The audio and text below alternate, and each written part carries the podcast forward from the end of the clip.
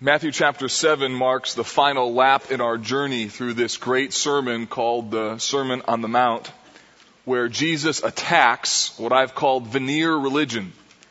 That kind of religion that has a picture of righteousness, but when you pull it back, you see that it's just a fraud, it's just a sham, it's just a picture, it's not real and substantive.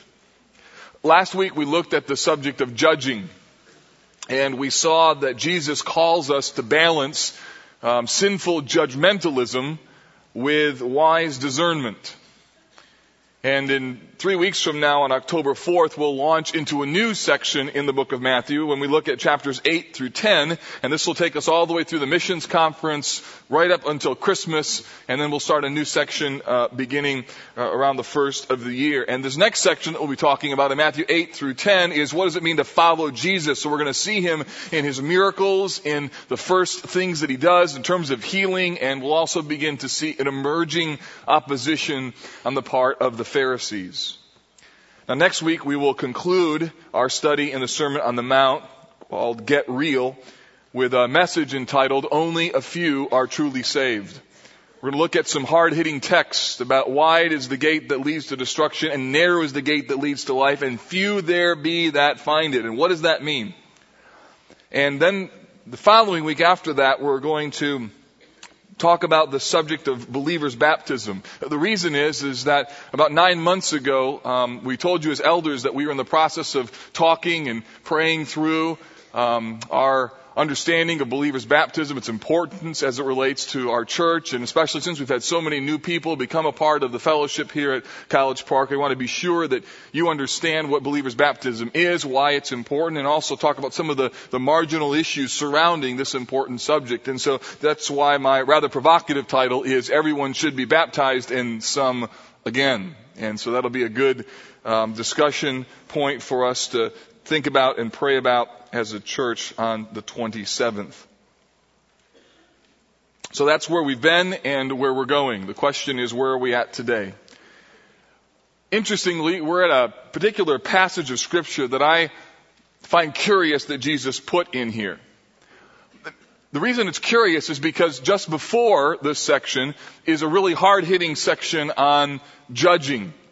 Don't judge lest you be judged. And then after this section is another hard-hitting subject about the issue of who's really saved. And two roads, two paths, a wide gate, a narrow gate, only a few are truly saved. And, and those two sections are, are, are tough and rough. And some of you, you, you like text like that. I, you talk to me afterwards. You come up and you're like, I love it when you step on my toes. I love it.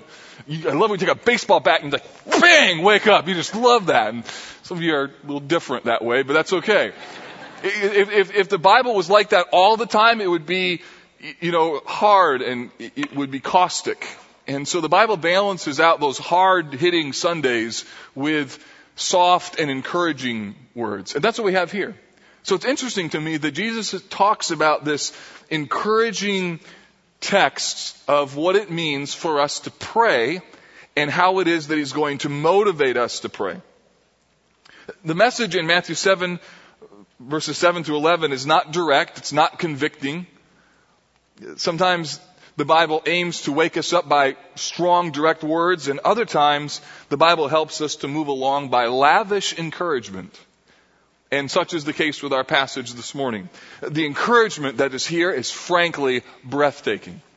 Jesus aims to motivate his people to pray. The question is, how do you do that? You could motivate them by saying, you self-centered, self-dependent, godless people, get on your knees and pray. That's one way you could do it. And that would be true, and in some cases might be the right way to do it. But in this case, Jesus does it differently. Instead of a hard-hitting tone, he uses this beautiful encouragement that takes us into the very heart of what the Father is all about. He, he uses this this passage to remind us of the depth of the Father's love. In fact, you could boil down everything I'm going to say today with this uh, very simple statement. It is that we would bank your prayer life on God's love for you. If you're taking notes, that's the statement that you need to write down, kids. That would be the thing. If you want to know what today's about, that's it, right there. Bank your prayer life on God's love for you. That it is that Jesus is calling for us to be persistent But he's not calling us to be persistent for persistence sake. He's not calling us like the widow when he says to keep, keep knocking and because of her persistence, he will answer. No, rather, the equation here that Jesus is using, or the end game that he's trying to get us to, is to call his disciples to pray because of, listen carefully, the robust nature of God's love for them. It's as though Jesus wants us to see the beautiful reality of the Father's love, and in so doing, out of this lavish display of the Father's love, that we would then be motivated to get on our knees and say, I am here because I know you love me. I'm not here for guilt. I'm not here because I have to be. I am here because you love me and you tell me if I ask, I'll receive. If I seek, I'll find. If I knock, it'll be open. So I'm here and I'm taking you at your word today.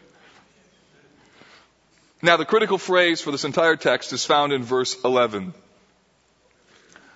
It needs to be underlined in your Bible. It's, it's that important. It says, If you then who are evil know how to give good gifts to your children, three words, how much more? That's, that's it right there. Three words. How much more will, you, will, you, will your Father who is in heaven give good things to those who ask Him? Jesus is going to motivate us to pray by the, here's, I'm going to create a word, the how much moreness of God. He's going to motivate us to pray by giving us God-centered encouragement about the how much moreness of His love. So Jesus in this passage gives us three reasons to pray. The first in verses 7 to 8 is because it works. The second is because it makes sense in verses 9 and 10. And then in verse 11, he calls us to pray. Here's the how much moreness, because your Father's love is great. So, let's look at each of these. First, he calls us to pray because it works. Now, the, the passage has an interesting outline or an interesting setup. And, and when you're reading the Bible and there's like a long paragraph or, or things that seem to be repetitive, it's helpful to take them and kind of outline them. And maybe you don't want to necessarily outline the actual language, but to outline the thought. What's the main thought? What's the subordinate thought? And those of you who are grammar and English teachers, we are really grateful for you because you help us to read our Bibles. Okay? So, if your kids are like, why do I have to read English? Why do I have to study grammar? Answer, so you can read the Bible and go to heaven. That's why, okay? So, it's really important. If you don't know your grammar, you're going to go to hell. So that'll motivate you, alright? So, just kidding. So, here it is. So ask and it will be given to you. That's the first little phrase. And then seek and you will find. Knock and the door will be open to you. So notice that all three of those, they support a main thought and there's three different thoughts gathered together. Ask and then an answer. It will be given. Seek and you will find. Knock and the door will be open to you. Alright, but then notice it goes on and it says the exact same thing but in a different way. And the Bible frequently does this in order to make a point. When the Bible wants to make a point, it repeats it. And in some cases over and over. What we have here are three different promises that are given to us two different times. So you got two sets of threes. For everyone who asks receives, that goes back up to the ask. The one who seeks finds, that's up to the second one. And to the one who knocks, it will be open. So what Jesus is showing us here is that there are these three commands, ask, seek, and knock, and then there are these six promises um, it will be given to you. You will find. The door will be open. You'll receive. You'll find. The one who knocks, it will be open. He says the same thing in two different ways. The reason he does all of this is to make one very important point. The one point about all six of those statements is this, that prayer is answered. The reason that he says, ask and it will be given to you, seek, knock, everyone who asks receives, seeks finds, knocks opens. The reason he says all of that is simply to make one very critical point. Prayer is answered. Now, the words ask, seek, and knock, they all refer to prayer. Sometimes people try and make a big distinction between them, and I don't think you really can. I think Jesus is meaning that there's three different expressions of prayer. Maybe he means increasing in intensity. That, that could be like you're asking and then you're seeking and then you're knocking, like there's a, an elevation. But I think his main point here is just simply that he calls us to pray. In fact, the tense of the words ask, seek, and knock are all present imperative. What does that mean? It means that it's a command, it's an imperative. Jesus calls us to pray, And in the present tense means that it's to be habitually, continually. So you could translate it, keep asking, keep seeking, keep knocking. Our part is in regards to prayer, the habitual communication with God, the sense that we're constantly coming to Him over and over and over. Jesus is commanding this habitual practice of prayer over and over and over. God's part is expressed with the six promises uh, that are in the future tense and some of them in the passive tense. Uh, meaning that these are things that God will do in the future. That if you ask, you will receive. If you seek, you will find. If you knock, it will be opened the, the promises are future oriented, meaning that God is the one who's going to have to perform them. He's the one that's going to have to answer the prayer. So it's pretty simple. Disciples, us, are responsible to be asking, and God is the one who is responsible for the answering. What is striking here is the fact that Jesus seems unconcerned about any level of misunderstanding with what he means or the implications of what he's just said. In other words, you could take this and think that you got a blank check from God. There, there's no fine print. There's no little qualification. There, there's no other little statement that qualifies what he said. It's not like the credit card offer that you get in the mail, right? Or um, an American Express offer for a free ticket, and then you open up, you're like, oh, I see how you give me the free ticket. That's right. Okay, I see. Reading all the fine print, you can see it in the back side. Or, or at the end of these all these medication commercials where you have this person for you know 15 seconds telling you about everything that could go wrong with you if you bought their product they just tried to sell you, right? Um, it, it, no qualifications like that. No, Jesus just says it without any concern for potential abuse. One, uh, one commentary said this, the promises are astonishingly open-ended.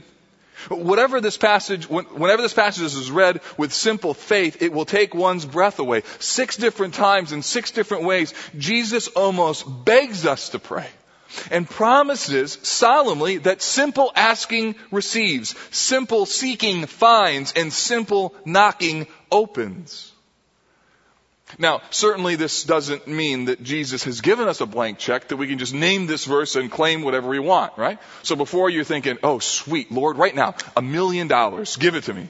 Or, Lord, right now, Ruth's Chris steak in my freezer. Lord, make it happen. Or, God, as I'm walking out to the parking lot, Colts tickets for today's game in the parking lot, let me find them. So before you start taking that interpretation, that's not what's intended. But the question is, what is it, why does Jesus say it like this? Here's why. It's really important. The reason is that Jesus is concerned about a really important problem as it relates to our prayer life. And it's not that he's so concerned we're going to abuse this command. Instead, he's more concerned that we have a lack of faith. The reason why he doesn't qualify it is because Jesus knows that there's a, a bigger problem in our lives than a blank check mentality. The bigger problem is prayerlessness because of a lack of belief, because of a lack of faith, because of a lack of trust. I mean, if we're honest, we're often guilty of prayerlessness because we lose hope. We get discouraged. We think it's pointless. And so we just simply fail to talk to God about it anymore. We've been praying and praying and praying, and finally we're just like, you know, what's the use anymore? It's just not going to happen. My son's heart's always going to be hard. My spouse is always going to wander. I, I'm always going to be infertile. I'm just going to die. Why pray? And so we have this mentality where a lack of faith begins to corrode and erode our sense of what prayer is all about. So what happens is that life goes on, burdens come, challenges approach, and our tendency is often to talk to everyone but God about the issue at hand. We, we talk to a friend, we buy a book, we listen to a message, we seek counseling, and we talk to ourselves, but we are tragically silent when it comes to talking to God. And Jesus wants to tell you, talk to Him. Talk to him. Keep asking him. Keep seeking. Keep knocking. Don't just go about your life with these burdens that you're carrying and laying at, at night worrying and fretting over what's going to happen or figuring all these ways to, to, to figure things out and work your plan and figure it out and your strategic goals for your life or figure out how to be able to get into the heart of that kid. He says, look, Enough books, enough talking, enough counseling. Why don't we get on our face and seek the one who's got real power and real authority? That's what he's calling us to. He's calling us to believe. And the way that he motivates us is not to shame us, but rather to explode the beauty of God's love in front of us. To be able to show us how much more your Heavenly Father loves to give to those who ask Him. So Jesus calls us to pray. And He motivates us. He calls us to have faith. He calls us to believe. He calls us like the man that Jesus meets in the New Testament when he says, I believe, but help my unbelief. so, two thoughts come to mind when I think of this text and where we live. The first is that I can only imagine that there are many people, many of you live as though practically God doesn't even exist. I mean, candidly, your communication with God is so sporadic if I could use a word picture, you view God sort of like that emergency brake on the train. That little red lever that when the things are going too fast or a tragedy is about ready to happen, you pull the brake, stop, wait. Or maybe you, you view God in terms of prayer more like an airbag in your car. You know it's there. And man, you're really grateful when you get in a wreck that it shows up. But day in and day out, you don't think about the airbag. You don't talk about your airbag. You're not like, hey, dude, come here, check out my airbag in my car. You know, you're not, you're not, you're not living that way. And you don't really use it unless uh, an accident happens. And I don't want to press the analogy too far, but Jesus wants us to see that prayer is not a safety feature in your life. Prayer is the fuel that's supposed to drive your life. So instead of thinking of it like an airbag, think of it like the gas pedal. Prayer is the thing, you put your foot on that, that your life begins to take momentum and action. So don't be calling up a, a car repairman my car won't work. What's wrong? I'm, I'm pushing the airbag and nothing's happening. It's not moving forward. He would tell you, try putting your foot on the gas, right? So put your foot on the gas. That will help your vehicle to, to, to, move forward. That an airbag mentality would be, I'm just in this prayer thing for when I need you in the midst of an emergency, when my life is coming to a train wreck. And Jesus instead is calling us to realize that prayer is the fuel that drives the Christian faith. Prayer is the thing that causes movement. Prayer is the thing that causes the church of the living God to be filled with life. One of the reasons that prayer is so important is because without prayer, the church doesn't move. Oh, there may be buildings, there may be people, there, there may be programs, but without prayer, those things just become empty shells of human creations. But when God's people pray, He pours out His blessings and their things that they do are now filled with power and energy, movement from the living God. He loves to empower the things that we do, but He will not do that if His people do not pray. He won't do that for a church. He won't do that for a family. He won't do that for a person. In fact, I believe God often hinders our forward movement because He values more our praying than He does our success. So prayer is the gas pedal of forward movement. Prayer works. The second thing that comes to mind is that I can imagine that there are other people who are here and you've stopped praying and you need faith to start praying again. And candidly, you've prayed for a long time and you're just weary. You just feel like, you know what, I don't, I don't think God's going to answer. Or maybe, maybe the answer that you've received is such that you just are frankly upset and angry that this is the answer. This is what you're going to give me? And so therefore there's no prayer.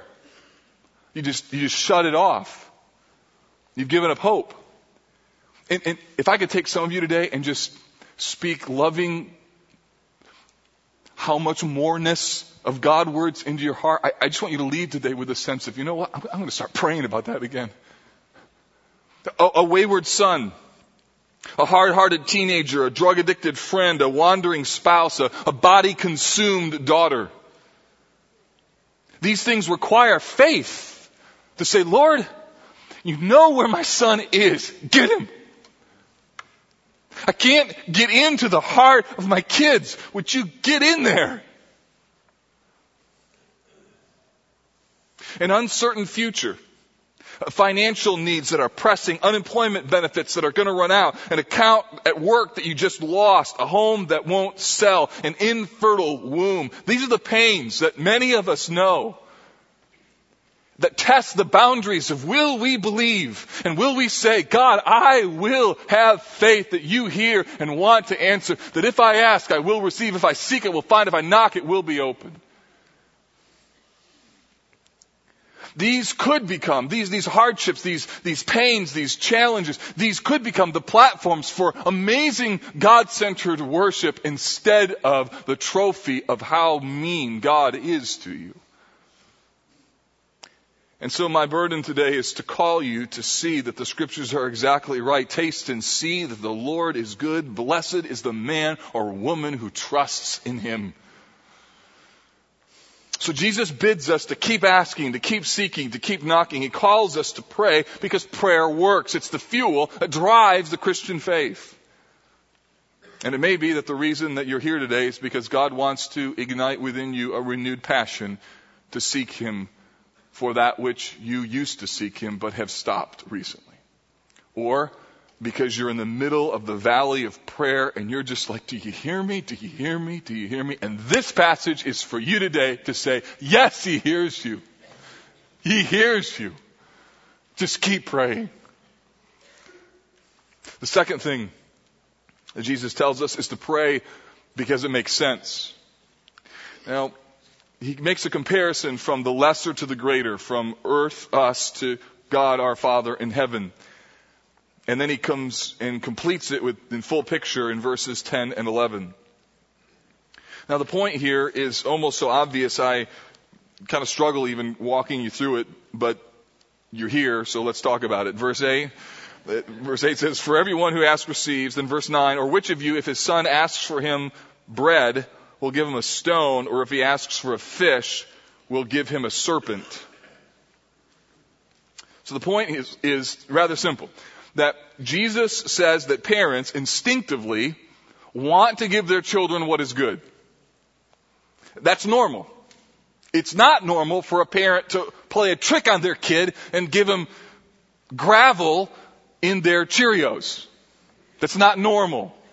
If you're doing that, stop it, okay? For, for a child to ask his parents for a piece of bread only to discover that it's a stone, or to ask for a fish only to be given a snake is cruel and unkind. Duh. I mean, it just makes sense, right?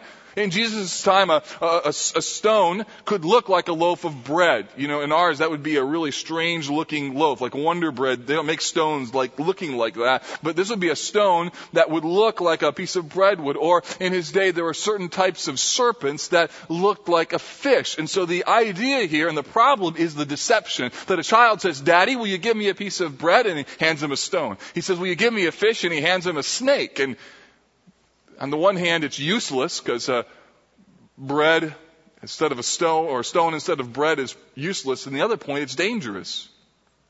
And for that matter, who wants to eat snake anyways? So there's a sense of that this is cruel and unkind. And it's as though Jesus wants us to see that it's unthinkable and not normal for a parent to be like that. It's just, it's not natural. Now his point will come to full picture in verses 10 and 11, but what I want you just to see here right now is that we ought to pray because it makes sense that God as our Father would not respond with useless or harmful answers. He tells us to keep asking the Father because it's natural for a father to want to be good to his children. A couple weeks ago, I heard a story from James MacDonald about um, something that he and his wife did a number of years ago to their kids on April Fool's Day, and he, like I, really like April Fool's Day. It's just kind of a fun day, and but you have to be careful with it. And um, so, uh, what they did was uh, he and his wife, uh, while the kids were all asleep, uh, set all of the alarms back an hour And um, then when the time for school came, they ran upstairs and they woke their kids up as if they were late for school. And they, they knocked on the door and said, hey, come on, come on, we're late for school, come on. So the kids were like, what? What? Oh, the alarm didn't go off. Oh no, it's eight. Little do they know they're an hour early. And so they're getting ready for school, they're brushing their teeth, getting their hair all set, they jump in the car, they take off, they head to the school, and they pull up, and there's nobody there. And then they're like, April Fools!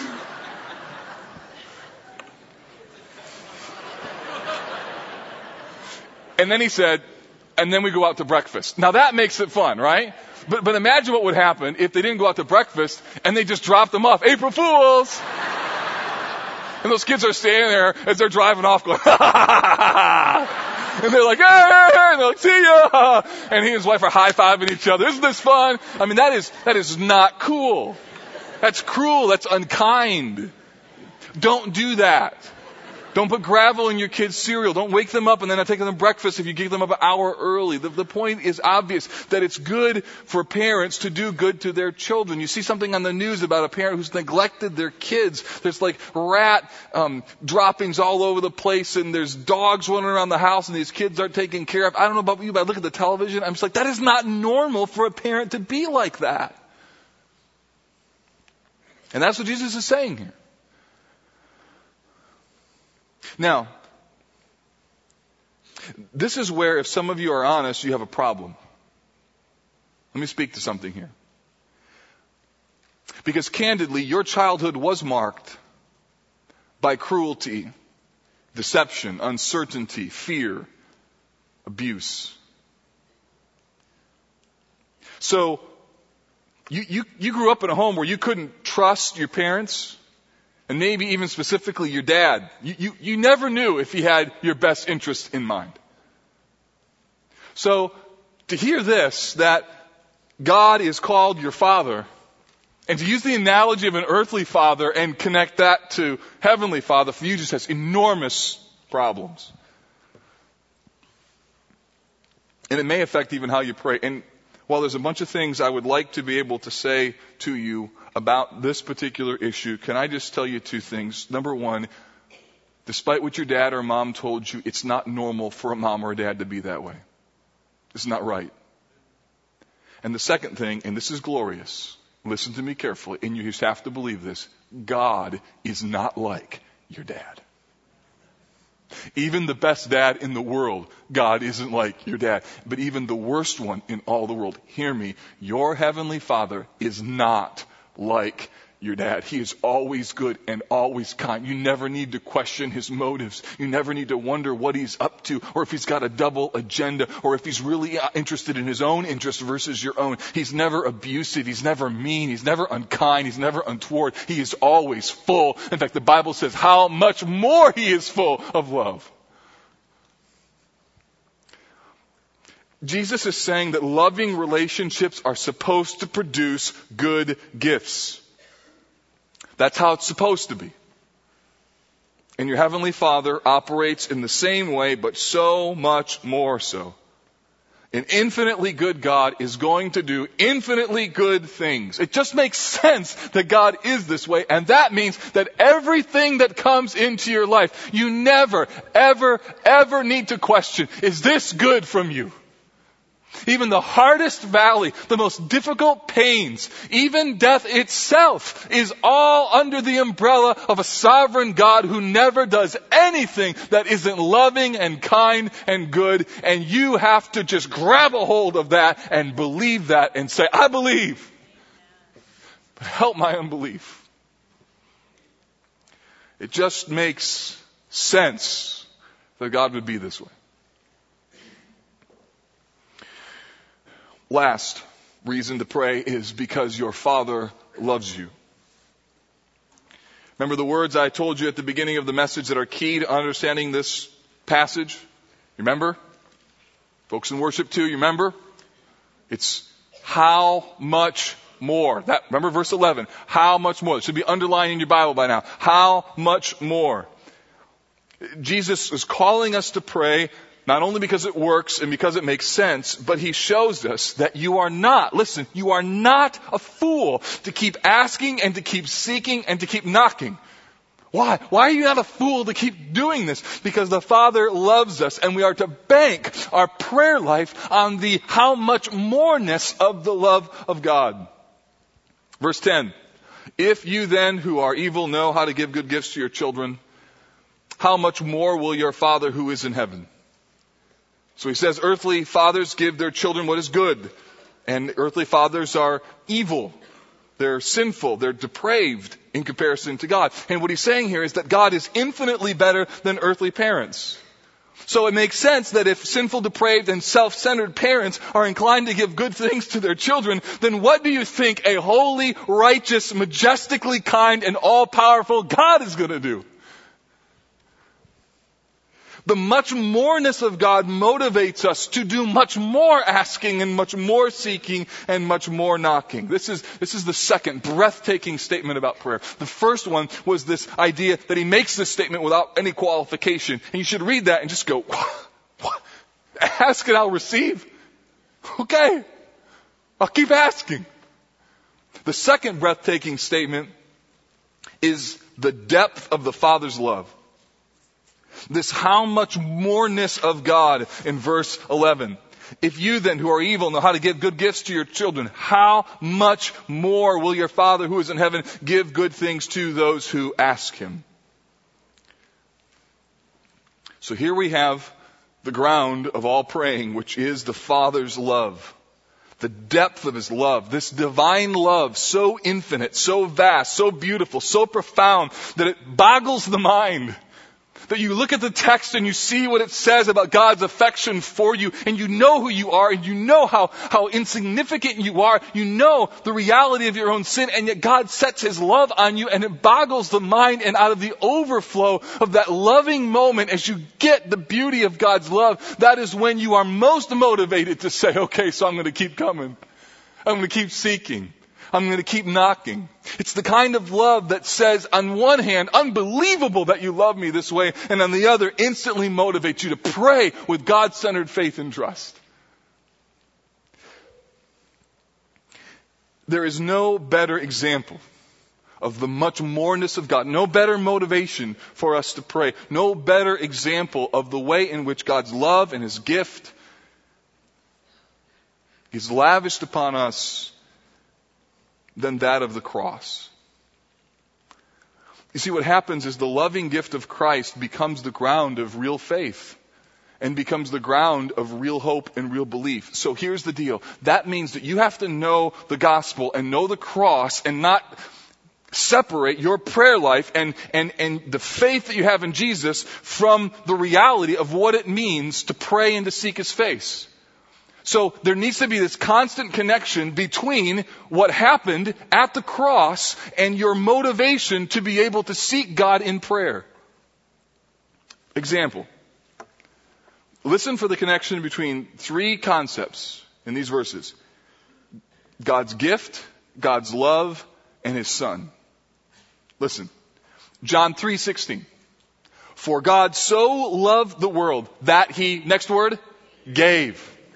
He gave His only Son that whoever believes in Him should not perish but have eternal life. It could be that the reason that you're here today is not just about prayer, it is to make that verse live in your heart. That you know that those who believe in Christ will have their sins forgiven and have eternal life, but the ground of that giving is God's love. Second verse, Romans 6:23, for the wages of sin is death, but the free gift of God is eternal life in Jesus Christ our Lord. Jude 20, 21. But you, beloved, build yourselves up in the most holy faith. Pray in the Holy Spirit. Keep yourselves, listen, in the love of God, waiting for the mercy of our Lord Jesus Christ that leads to eternal life. There's one passage, though, that more than any other passage, just nails it. You need to look at this in your Bible. Look at Romans 8 and verse 31. A familiar passage, no doubt, but you, you have to see this because the, the, the argument is so similar from Matthew 7 that there is this deep connection between God's love and His graciousness and most evidence to us in Christ. See it through this lens Verse 31, what shall we say to these things? What shall we say to these things? Romans 8:31. If God is for us, who can be against us? What's the answer? Nobody. that's beautiful right there. You can live all day long on that thought. If God is for me, ain't nobody going to touch me. Verse 32. He who did not spare his own son, but gave him up for us all, will he not also with him graciously give us all things? Do you see it? It's the same thing. Read it again. He who did not spare his own son, but gave him up for us all, how will not he with him also give us freely all things? Who will bring any charge against God's elect? It's God who justifies. Who is to condemn? Christ is the one who died. More than that, who was raised, who is at the right hand of God, who intercedes, is interceding for us. Verse 35. Who shall separate us from the love of Christ? Shall tribulation or distress or persecution or famine or nakedness or danger or sword? As it is written, for your sake we are being killed all day long. We are regarded as sheep to be slaughtered. No! In all these things we are more than conquerors through Him him who what?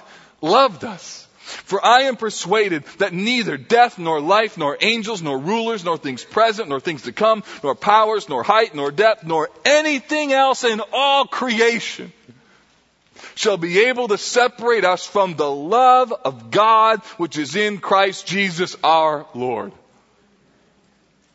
The implication of that passage is if God has been gracious to us in the cross, in the giving of His own Son, will He not then freely give us all things? Jesus aims to motivate us, to seek and to ask and to knock, to keep praying, to keep seeking and to keep knocking by the profoundly amazing love of God, most evidenced clear, most clearly evidenced in the giving of His own Son.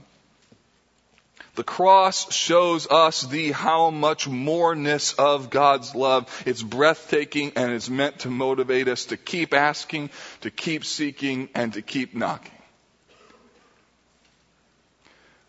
Jesus calls us to expect good things from God, not because we're selfish or because we're demanding. No, the Father's never going to give you something that's bad for you or just to fulfill your sinful desires. He tells us to expect good things from God because it's what God is like. He tells us to expect good things from God because it's what He has shown us most gloriously in the gift of His own Son. He tells us to expect good things from Him because He tells us He wants to give us good things. And therefore we are to keep asking and keep seeking and keep knocking, believing that one day He will answer. And when you're on your knees and you're praying and you have this sinful thought that comes through your head, and who knows if it comes from the flesh or the devil, but it's this thought, what are you doing here praying about this still? What are you doing here? Why are you on your knees seeking Him? You answer that thought with this gloriously beautiful reality from the scriptures that I know whom I have believed in. You answer that fleeting wicked thought of this is foolish I just keep asking and asking and asking and seeking. I keep pleading with you and knocking and he doesn't even answer, doesn't even hear. You fight away that thought with the reality that Jesus says, keep asking, you will receive. Keep seeking, you will find. Keep knocking, it will be open. And you by faith say to your God, I know that you love me. I know that I treasure you above all things and your son was the ultimate gift of, of my atonement and therefore I bank my life life on your love for me. You drag your weary heart back to the cross and you point your face to that cross and say, look, believe, pray, seek. He's been like this. He will continue to be gracious, even if he doesn't always make sense. Prayer works. It makes sense. It is rooted, rooted in God's love. So to those of you who are weary and discouraged, those of you who are burdened, or you have faith that's starting to waver, I want to take you back to the cross and remind you this is what God is like. There can be no greater example. There can be no greater display of His infinite love for you. So Pray. Keep seeking, keep knocking, keep asking, keep believing. God, you know where our son is. Find him and get his heart. You know what's going inside of our daughter's heart and mind. God, we, we can't, there's nothing we can do, but you can. The doctors have given this prognosis, but Lord, we know you're the great healer. Come, help. This womb is infertile. The doctors have said there's no hope, but you're the life giver, God. Open it, please, for your glory. God, this job, it's going to end and I got no, no idea where I'm going to go from this point on, but you know, and so I can rest and trust. That kind of faith, rooted in the infinite love of God, is what Jesus aims to elevate. Joseph Scriven was a Christian man who knew pain. He lived in the 1800s and the day before his wedding, his fiancee drowned. You imagine? A few years later, he relocated to Canada, fell in love again, but his fiancee, this one died from pneumonia. His mother lived across the ocean in his homeland of Ireland, and she was terribly ill, and Joseph didn't have enough money to go and visit her. So instead, he wrote her a poem called Pray Without Ceasing. And in 1868, a musician named Charles Converse found Scriven's poem and set his poem, Pray Without Ceasing, to music. And this is what he gave us. What a friend we have in Jesus. Sing it with me. All our sins and griefs to bear. What a privilege to carry everything to God in prayer. Notice the third verse. Oh, what peace we often forfeit. Oh, what needless pain we bear. All because we do not carry everything to God in prayer. Oh, what peace we often forfeit. Oh, what needless pain we bear all because we do not carry everything to God in prayer. There are some of you here today that that third verse describes you. There's no peace. There's all sorts of extra burden. You're carrying a ton of extra weight on your shoulders and you were never meant to walk that path like you are. Instead, Jesus calls you to understand this. The much moreness of God's love demands that you keep seeking, keep knocking, and keep praying, that you bank your prayer life on the love, the much moreness of God's love. And as we celebrate the Lord's table, I want you to be reminded that what we celebrate in this moment is the much moreness of God's love. And the reason we celebrate this is not just because of eternal salvation. That's part of it. But it is that that cross becomes the living reality today. And as you receive the elements, that you would by the virtue of those elements say to the Lord, because of this offering, I know of your love. And because of this love, I will keep seeking and I will keep knocking and I will keep asking. I will not give up. I will not relent because I know this love and it is much, much more. So God help us to believe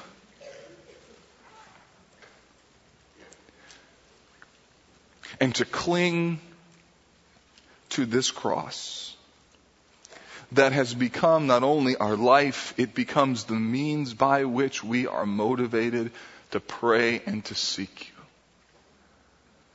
And so, Lord, I ask you in Jesus' name now to use this focused time of meditation, of consideration, of, of looking at the reality of what you did in the person and the work of Jesus to remind us that this great love has been bestowed upon us that we would be called the sons of God. And therefore, because of that love, we can have faith to believe that when you tell us that he who asks receives, that we can bank our lives on that reality. So Lord, thank you for encouraging words that motivate us to seek you. And we ask this in Jesus' name. Amen.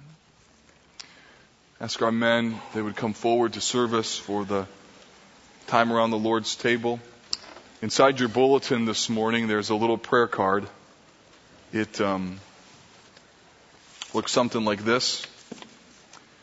And as the men are distributing the elements, I'd like for you to take out that prayer card and put a date on it. And there may be one or two things that you just need to tell the Lord this morning. I am going to pray about this, and I want you to take this and put this somewhere. And it may very well be, in fact, I believe it will happen, there will be many people that September the 13th, 2009 was a marker of when you began praying or you were remotivated to pray, and God was just simply waiting, almost as if He could say, Why didn't you ask? Because you have not, because you asked not. And I just got to think that if all of us began asking the release of the resources of God upon His people would be much more than you and I could ever imagine, ask, or think. So, Lord, use our time of reflection, our time of even by faith just saying, Lord, we will choose to believe that when you tell us to ask and that we will receive, that we can bank on that reality. Thank you for helping to increase the faith of our hearts. Thank you that without any sort of limitations or um, explanation, you just want our faith to be elevated so our prayer life could be what it's really designed to be. And so thank you for the cross, the ground of this faith that you want to elevate. And we ask this in Jesus' name. Amen.